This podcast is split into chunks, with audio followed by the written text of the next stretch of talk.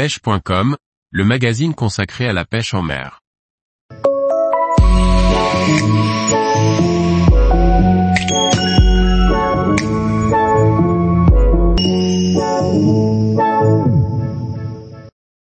Les hameçons pour équiper vos leurres pour la pêche du thon rouge. Par Benjamin Le Provost. Et l'apostrophe armement des leurres utilisés pour la pêche du thon rouge sur chasse est bien spécifique. Plusieurs options existent. Passage en revue des différents modèles d'hameçons à utiliser. Inutile de préciser que la pêche du thon rouge est une pratique hors norme où tout est démesuré que ce soit la canne, le moulinet, les lignes et bien sûr les hameçons qui arment les leurs. Ceux-ci devront être extrêmement piquants mais aussi d'une résistance suffisante pour ne pas s'ouvrir lors des combats. Pour équiper vos leurres dures vous aurez le choix entre les traditionnels hameçons triples, les simples ou bien les assist hooks, des hameçons simples, reliés à l'anneau brisé de votre leurre par un anneau soudé, lui-même relié à l'hameçon par une cordelette extrêmement résistante, nous verrons plus tard l'intérêt majeur de ce type d'hameçon. Si pour la majorité des pêches, les armements d'origine sont adaptés aux poissons visés, pour la pêche du thon rouge il est nécessaire d'utiliser des anneaux brisés et des hameçons renforcés et adaptés à ce poisson faute de quoi, ce prédateur surpuissant ne mettra pas longtemps à vous montrer les limites de votre matériel. Ce sont ceux qui, dans la majorité des cas, arment d'origine les leurs dures et ce quelle que soit l'espèce visée.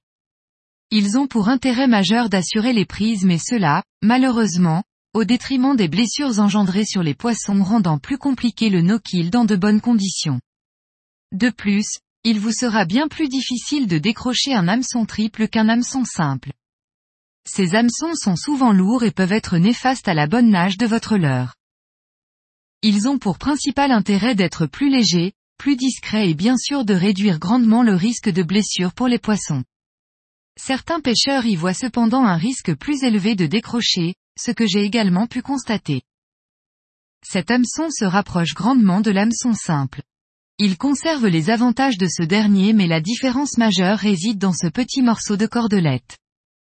Celui-ci permet d'éviter que le poisson ne prenne appui sur le leurre lors du combat et ne se décroche. J'ai clairement constaté une nette diminution du nombre de décrochés depuis que j'utilise des assist hooks pour armer mes leurres à thon. Dans plus de 90% des cas j'utilise deux assist hooks pour armer mes leurres. Cette configuration me convient parfaitement et je n'ai pas constaté plus de décrochés que cela.